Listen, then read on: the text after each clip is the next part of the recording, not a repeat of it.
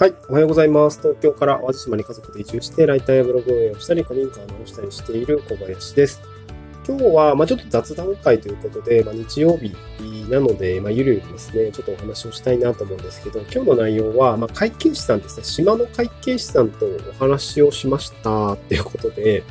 あの、まあフリーランスなら、まあ、避けては通れない、うん、まあ会計っていうんですかね、会計帳簿だったりとか仕分けみたいなところで、えー、まあ実際に会計士さんにお話をして聞いた、まあこの島の事情だったりとか、まあ、フリーランスと呼ばれる人たちが意外と、なんていうのかな、ウェブ系やっぱりフライ、ウェブ系フリーランスかライターみたいな職種ってやっぱ少ないよねっていうような話を聞いたので、その内容をちょっとシェアしたいなと思います。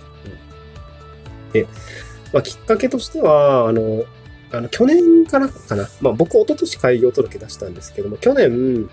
あの、自治体の、まあ、税務署さんの方から、あの、基調指導っていうのやってるんで、もしよかったらですね、参加してくださいねっていう申し込み書が来たんですよね。ああ、そうなんだ、みたいな。僕,、まあ、僕も日照簿記2級持ってて、商業高校であの会計を勉強していて、えー、まあ、それなりに結構簿記楽しかったんで、全然抵抗感なくやってたんですよね。で、僕も、あの思い出しながら会計ソフト導入して、まあ、なんか仕分けをこう調べながら、うん、なんかいろいろやってたんで、別になんかこう、困っているわけじゃないんだけども、なんか、まあ、なんか若干ちょっと不安ぐらいの。多分これで合ってると思うけど、うん、本当に大丈夫かなぐらいだったんですけど、まあ、基調指導ね、えー、申し込んでみました。で、それで、去年申し込んだんだけどね、去年はなぜか落とされて、いやいや、そっちから申し込んだらどうですかって言われて落ちるんかいって思ったんだけども、落ちて、で、2年目の今年、あ3年目の今年か、えー、まだ翌年ね、えー、どうですか？って来て、あ、今度受かりましたよ、みたいな感じで、まあ、晴れてね、1年越しの基調指導だったんですけど、あの、いろいろ見てもらいました。でも、あの、結論から言うと、なんかね、ほ、ちょっと喋ってほっとして終わったって感じですね。ちょっと喋ってほっとして終わったって感じ。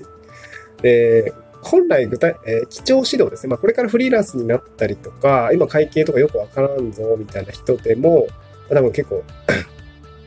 フリーランスになったら最初自分でつけるぞみたいな形の人も結構いると思うんですけど、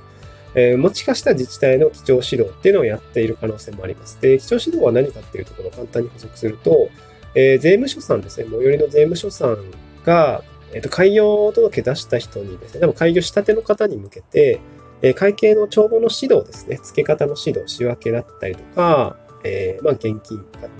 複式簿記ですよね。えー、貸方、現金、借方、商品みたいな、そんなやつの書き方とか、まあ、あとは本当に確定申告決算書ですよね。なんかその辺の作り方を教えてくれるっていうのが基調指導なんですよね。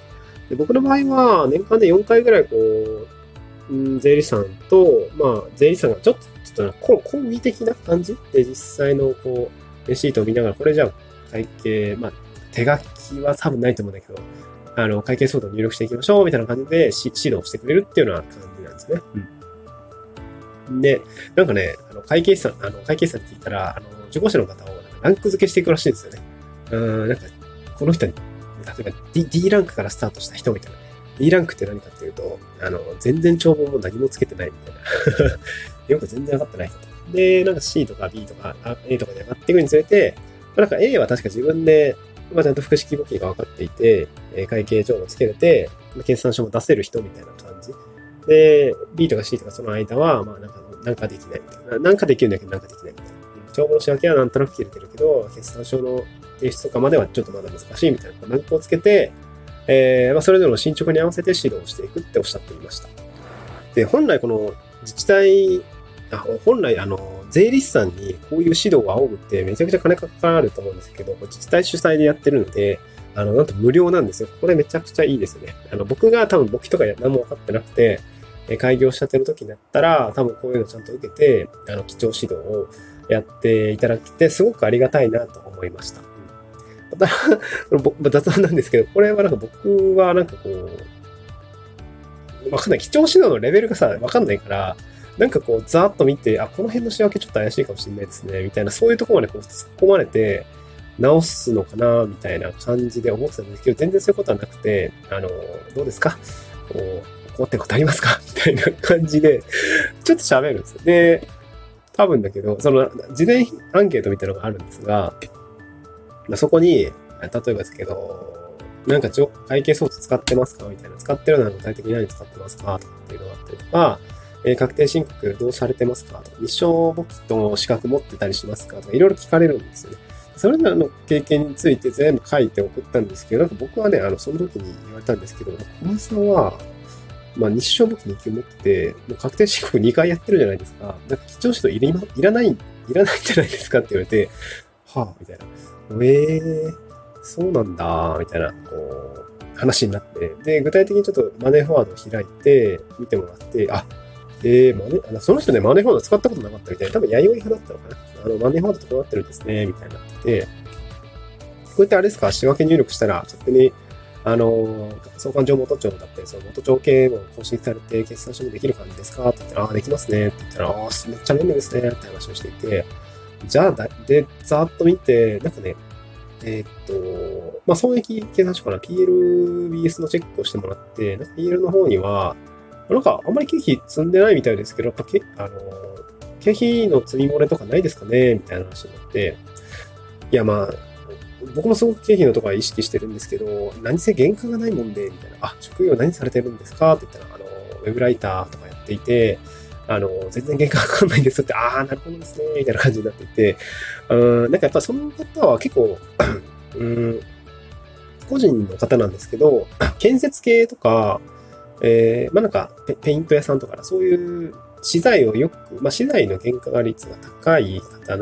たちとか、また八百屋さんとかもやってるって言ってたかな。やっぱ原価がかかるお仕事についての会計の、まあ、お客さんが多いというふうな感じでおっしゃってて、原価率の低さに、まあ、少し若干驚きつつも、ああ、やっぱりそういう職業の方は原価かかんないんですね、みたいな。大丈夫ですか？本当に漏れないですか？みたいな、こう なんかおっしゃっていて心配してくださったんですけど、えー、っと、例えば、そうだな。なんかこう、うん、まあ、領収書が発行されないケースもまあまああると思うんですよ。例えばですけど、例えばそうですね。まあ、クラウドワークスとかは別に大丈夫だと思うんですけど、えっ、ー、と、まあ、島の、そうだな、農家さんとかと、まあ、なんか、なんかのお仕事やり取りしたときに、まあ、とりあえずその、なんていうのかな、現金だけ手渡されて、はい、みたいな感じで、領収書発行されない。そうなったときに、あの、ななんていうの？あの、そういう経費漏れとかないですかね？みたいな。まあ、あれ、そそれはあれか、入金の。方か。えー、そう、なんかこう、なんか経費使って、領収書が出ないみたいな。なんか買った、農家さんから肥料買って、現金もらって、あ、現金渡して、あの、物だけもらうみたいな、現物だけもらうみたいな感じの時に領収書ないみたいな時とかっていうので、そう、そうなんかこ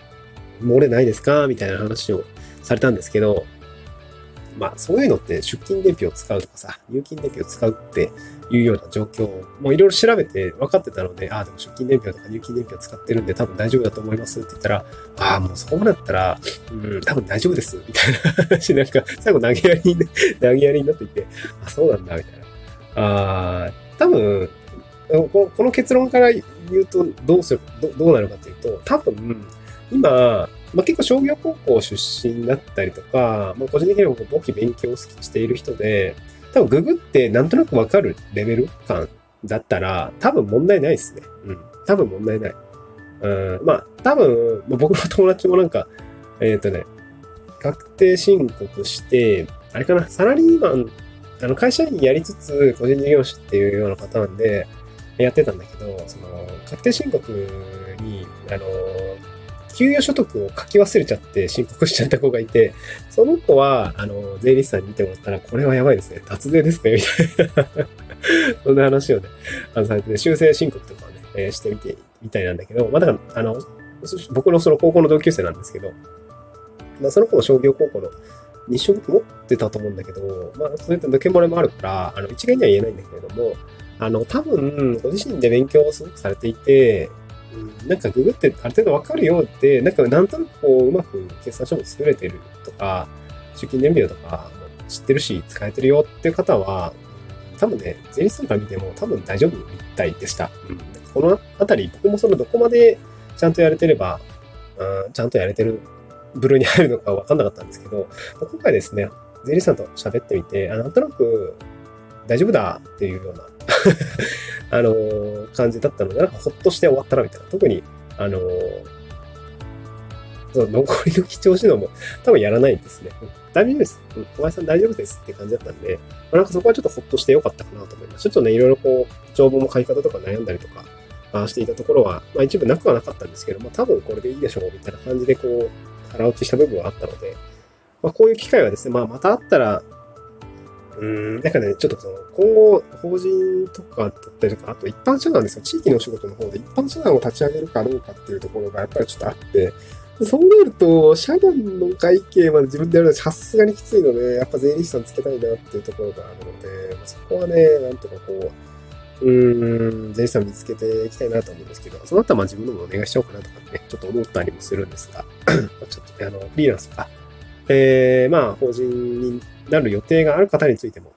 税理士さんとのお付き合いの仕方とかっていうのはね、すごく大事にし,、えー、しておくと良いんじゃないのかなと思いますね。今回ちょっと名刺交換させていただいて、うんその人でもちょっと IT 系はあんまり強くなさそうだったので、もちろんこの方に当たるかもしれないですが、なんかちょっとね、紹介が紹介を呼ぶっていう可能性もあるので、えー、ちょっとこういう人脈っていうのは少しずつ広げていきたいなというふうに感じた次第でございました。また次回の収録でお会いしましょう。バイバイ。